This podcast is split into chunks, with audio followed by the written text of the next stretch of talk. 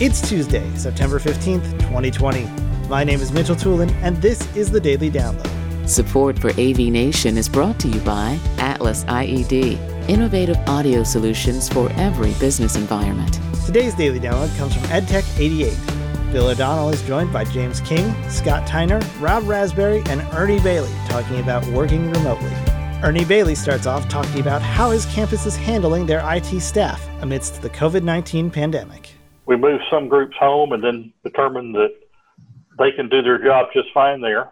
Um, mm-hmm. And they moved other people into the office space they had been uh, been using that had that had previously been in lease space across town. Brought them back onto campus and stopped paying the lease. You know. Yeah. now on the on the uh, reverse on the reverse side, though, they did make use of your classroom space for other things right now. Yes, yes, they've also uh, been u- we've been using our classroom space that weren't being used for classroom for uh, call centers and for uh, contact tracing. Uh, you know, most people know we uh, do have a hospital associated with our campus, or we have a campus associated with our hospital. I think is really how it is nowadays. Uh, but um, so you know, we've we've utilized it. now we're in the process of trying to get these spaces back into classroom use. We've got most of them back. Mm-hmm. I think have, have any more weeks in the big room. Okay. Now the other question I have for you is: Has um, have they decided to then co-op the conference rooms, or are those normally tend to be like departmental spaces and things things of that nature? Well, we have some departmental ones, and we have some that are shared that my department manages.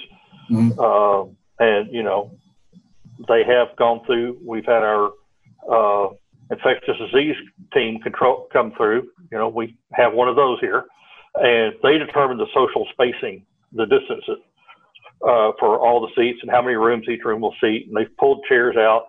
They just pile the chairs up in the hallways and they end up back in the rooms. So uh, we've determined that it's not our responsibility to make sure there's the right number of chairs in the room. Uh, so we let we let other people know the chairs are moving and you can either have classrooms designed and maintained AV system wise, or we can move furniture, but we can't do both. Thank you for listening to today's daily download. If you like this podcast, make sure you subscribe and comment on iTunes and also check out all the other fine programming we have here at AV Nation at avnation.tv, avnation.tv. The network for the AV industry. What are you listening to? This. This is AV. This. This. This is, is AV, AV Nation. Nation. This is AV Nation.